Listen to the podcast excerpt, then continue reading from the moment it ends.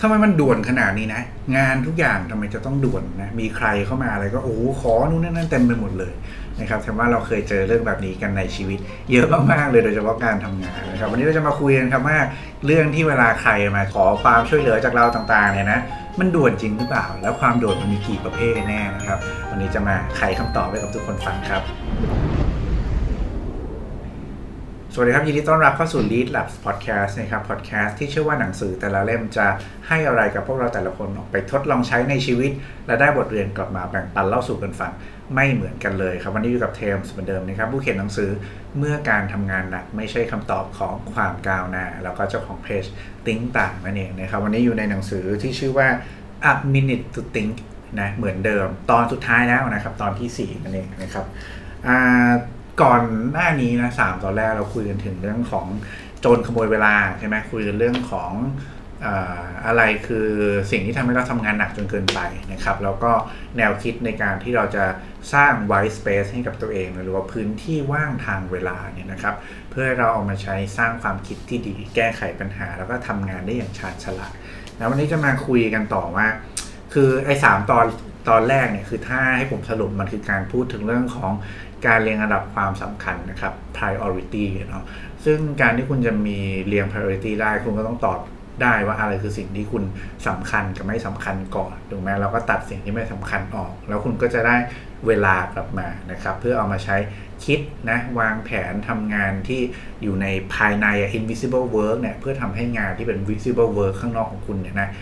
ทำออกมาได้ดีขึ้นนะครับ วันนี้ก็จะมาคุยกันอีกถึงประเด็นหนึ่งแล้วนะสำคัญแล้วและเร่งด่วนล่ะเป็นยังไงนี่ว่าปะเวลาพูดถึงการทำงานที่ productive มันก็จะมีเรื่องพวกนี้แหละสำคัญไหมไม่สำคัญเร่งด่วนไหมไม่เร่งด่วนหรือเปล่าอะไรแบบนี้วันนี้อยู่ในเรื่องของความเร่งด่วนนะครับ ก็อันดับแรกเวลาคุยถึงถึงเรื่องของความเร่งด่วนเนี่ยนะคือเวลาเรามี request ทุกอย่างเข้ามานะครับ คือเราวางแผนการทำงานของตัวเองกันไว้แล้วแหละผมเชื่อแบบนั้นนะว่าในทุกวันเรามีแผนของตัวเองนะครับ แต่ว่าหลายครั้งมันก็จะมี request สิ่งที่มันเป็นเรื่องเร่งด่วนเนเข้ามาจากหลาย ๆ คนนะครับ ซึ่งไอ้เร่งด่วนเนี่ยมันก็ไม่รู้ว่าเร่งด่วนจริงหรือเปล่านึกออกไหมเร่งด่วนสำหรับเขาจริงหรือเปล่านะครับ แต่ว่าขอไว้ก่อนหรือเปล่า หรือว่าเรื่องที่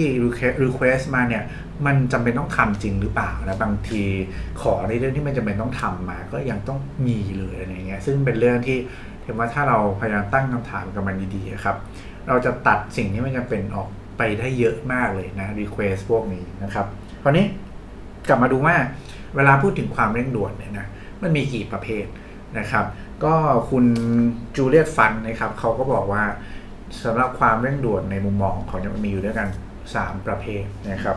ประเภทที่1ครับคือ not time sensitive หรือว่าเป็นประเภทประเภทที่มันไม่ได้ ส่งผลต่ออเวลาไม่เกี่ยวข้องนะนี่ไหมคือพอเวลาไม่เกี่ยวข้องปุ๊บมันก็จะย้อนแย้งในตัวเองแล้วนะว่าอ้าวเราทำทำไม แล้วทำไมต้องรีบทำใช่ไหมครับ หมายความว่าสิ่งนี้เขา request เรามาหรือขอให้เรารีบทำมาเนี่ย เวลาไม่เกี่ยวข้องเนี่ยนะไม่มีผลเนี่ยก็หมายความว่าคุณไม่ต้องรีบทำก็ได้ไง ซึ่งมันไม่ใช่ความเร่งด่วนจริง ๆนะครับ นี่คือความเร่งด่วนในประเภทที่1นนะครับ not time sensitive นะครับ ประเภทที่ 2 ครับทุกคนเขาเรียกว่า tactically time sensitive นะครับหรือว่าสปีดของการลงมือทำนะครับผูกโยงโดยตรงกับผลลัพธ์นี่ออกมาคือยิ่งทำเร็วผลลัพธ์ยิ่งมีผลดีอ่าไอแบบเนี้ยก็แปลว่าเออเออเจนซี่จริงๆเนี่ยหรอไหมยิ่งทำเร็วยิ่งแก้ปัญหาได้นะครับแบบนี้คือเออเจนซี่นะครับแต่ทีนี้สิ่งที่เขาพยายามจะบอกเรากับทุกคนก็คือว่า อยากให้อย่าสับสนระหว่าง urgency กับ emergency คือความด่วนกับความวิกฤตเนี่ยนะความฉุกเฉินเนี่ยมันไม่เหมือนกันนะครับ คือด่วนก็ด่วนนะใช่แต่ว่ามันไม่ได้ฉุกเฉิน คุณสามารถที่จะลงมือทำอย่างสงบได้นะคุณสามารถที่จะรับมือมันได้อย่างเขาเรียกว่าสุขุมรอบคอบได้เหมือนกันนะครับ ซึ่งอันนี้คือประเภทที่2นะประเภทที่ 3 ครับ emotionally time sensitive นะครับ ก็เป็นความด่วนทางเลยครับ ความใจทุกคนนะคือไม่ว่าจะความด่วนทางใจนี่มันจะมาจากอารมณ์ที่เป็นอารมณ์ด้านดีหรืออารมณ์ด้านแย่นะครับ เช่นความสงสัยใครรู้อยากรู้เรื่องนี้มากเลยนะกลายเป็นว่าต้องเอามาทำก่อนมามามารู้ก่อนนะครับ หรือว่าอาจจะเป็นกังวลนี่ยกังวลเรื่องนี้มากเลยนะครับ ก็เลยต้องรีบออกมาแก้ออกมาทำทั้งที่จริงๆแล้วมันอาจจะยังไม่ได้ต้องรีบส่งก็ได้นะครับ หรือว่า รู้สึกว่ามีความกำกวมมากเลยเรื่องนี้มันไม่ค่อยชัดเจนเลยว่ามันต้องแก้ยังไงต้องทํำยังไงแต่ไม่ด่วนด้วยนะนะครับแต่ว่ามันเป็นความด่วนทางใจนะเรารู้สึกไม่ค่อยสบายใจที่ยังไม่ได้เข้าไปทำความเข้าใจกับมันซะตั้งแต่วันนี้อะไรแบบนี้ครับ นี่คือแบบที่3นะครับซึ่งอย่างที่บอกเนาะก็เป็นเรื่องของความด่วนทางใจนะมีทั้งอารมณ์ทางแง่ดีและไม่ดีแล้วก็มีผลต่อต่อความด่วนทางใจเราเหมือนกันนั่นเองนะก็ นี่คือ 3 ประเภทของความด่วนนะครับวันนี้เราทำยังไงอะเวลาเจอเรื่องความด่วนพวกนี้เข้ามานะครับ ก็จริงๆแล้วกลับมาสู่คอนเซปต์เดิมเลยนะครับทุกคนก่อนที่เวลามี Request ใด ๆ เข้ามา มีเรื่องด่วนอะไรเข้ามาเนี่ยนะครับ อย่าเพิ่งตอบสนองกับมันโดยทันทีครับทุกคนให้คุณขั้นเวลา นะก่อนตอบสนองไว้สักเล็กน้อยครับ ซึ่งในหนังสือเล่มนี้เขาก็จริงๆ มันเป็น white space แบบนึงแหละแต่เป็น white space ที่มีระยะเวลาสั้นๆนะเพื่อให้คุณได้กลับมาตั้งคำถามนะครับตรึกตรองกับตัวเองนี่แหละว่าสรุปแล้วงานด่วนเนี้ยมันด่วนจริงหรือเปล่านะครับ ซึ่งถามว่าทำยังไงก็เนี่ยลอง remind ตัวเองด้วยด้วยแนวคิดของ3 category ของความด่วนนี้ดูว่างานที่เรากำลังเจอเนี่ยนะ มันอยู่ในความด่วนในรูปแบบไหนหรือเปล่าใน 3 หมวดนี้นะครับ มันเป็น not time sensitive ไหมคือเวลาไม่ได้มีผลอะไรเลย ก็เพราะว่าไม่ด่วนไงนะครับ หรือว่าอย่างที่ 2 คือมันเป็น speed ของการลงมือทำมีผลต่อผลลัพธ์หรือเปล่า ถ้ามีหมายความว่าคนทำหรือเปล่าหรือว่าอันที่ 3 คือเอ้ยมันหรือว่าจริงๆแล้วเป็นตัวเราเองที่เรารู้สึกไม่สบายใจนะครับ ซึ่งไอความรู้สึกไม่สบายใจเนี่ย แล้วบางทีมันอาจจะ พอมันระดึกขึ้นมาได้านอาจะมีสติมากขึ้นอารมณ์ก็จะลดลงความคิดก็จะเข้าไปมากขึ้นคุณก็จะตระหนักได้มากขึ้นว่าเรื่องไหนควรจะต้องรีบทำหรือไม่รีบทำก็ได้อะไรแบบนี้นะครับ เพราะฉะนั้นเวลานะที่จะต้องมีนะหลังจากที่มีความต้องการหรือมี request เข้ามาเนี่ยเราต้องมีเวลาในการคิดเรื่องนี้ด้วยนั่นเองนะครับคราวนี้สมมติเวลามีงานหลาย ๆ ประเภท ที่มันด่วนเหมือนกันเนี่ยเข้ามานะครับ คือโอเคแหละการใช้ time frame เนาะหรือว่าช่วงเวลาที่ต้องการได้รับการส่งมอบงานมาเป็นตัวเรียงลำดับเนี่ยก็อาจจะเป็นสิ่งที่อาจจะเหมาะสมก็ได้นะครับ แต่ว่าเทมอาจจะเพิ่มแนวคิดให้กับทุกคนนิดนึงแล้วกันนะว่าในมุมของเทมนะเทมว่าเวลาเราเรียง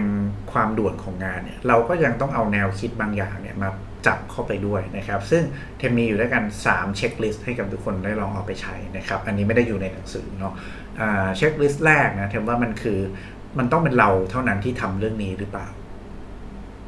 คือถ้ามันไม่ต้องเป็นเราก็หมายความว่าไม่ต้องทำก็ได้นี่หว่า ให้ใครทำก็ได้เรียกไหมฮะนี่อย่างที่1นนะครับ อย่างที่2นะครับเป็นงานที่สร้าง Impact ในระดับสูงหรือเปล่า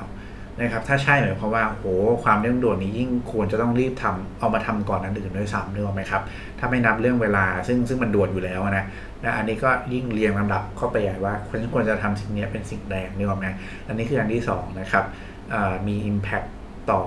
คนอื่นในระดับสูงหรือเปล่านะครับต่อองค์กรต่อผลลัพธ์ในระดับสูงหรือเปล่านะครับอย่างที่3ครับอย่างที่ 3 คนอื่นทำงานต่อไม่ได้เลยอะถ้าไม่ได้รับงานจากเรา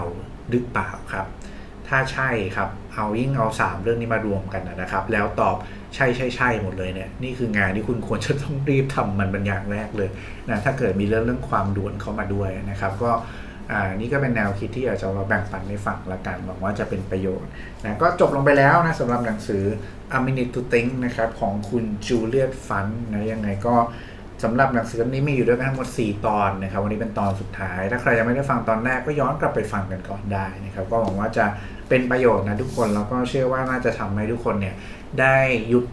นะคิดสักนิดหนึ่งแล้วก็เอาเวลาไปใช้ในการเลือกว่าอะไรคือสิ่งที่คุณควรจะทำหรืออะไรคือสิ่งที่คุณไม่ควรจะทำกันแน่นะครับ ก็จะทำให้ได้เวลาในชีวิต กลับมา แล้วก็เอาไปทำสิ่งที่มันดีต่อตัวเอง แล้วก็ดีต่องานอย่างยั่งยืนต่อไปนะครับ หวังว่าจะเป็นประโยชน์นะครับทุกคนยังไงถ้าชอบนะก็อย่าลืมฝากกดไลค์กดแชร์กดติดตามกันไว้ด้วยนะครับ จะได้ไม่พลาดสิ่งที่เอามาเล่าให้ฟังแบบนี้ในทุกๆอาทิตย์นั่นเองนะครับก็ขอจะจากกันไปเหมือนเดิมครับฝากหนังสือของเทมอีกครั้งหนึ่งนะครับ เมื่อการทำงานหนักไม่ใช่คำตอบของความก้าวหน้าครับ หนังสือที่ชวนทุกคนที่ทำงานหนักอย่างไม่ลืมหูลืมตา กลับมาตั้งคำถามเกี่ยวกับการทำงานหนักสักหน่อยครับ แล้วทุกคนจะเข้าใจครับว่าไม่ต้องทำงานหนักจนจะเป็นมากก็ก้าวหน้าในชีวิตได้นะครับ หาได้ที่ Facebook นายอินคิโนคุนิยะและ B2S นะครับ วันนี้ก็ไว้ประมาณนี้ครับเดี๋ยวไว้เจอกันใหม่ในครั้งถัดไปครับ ขอบคุณและสวัสดีครับ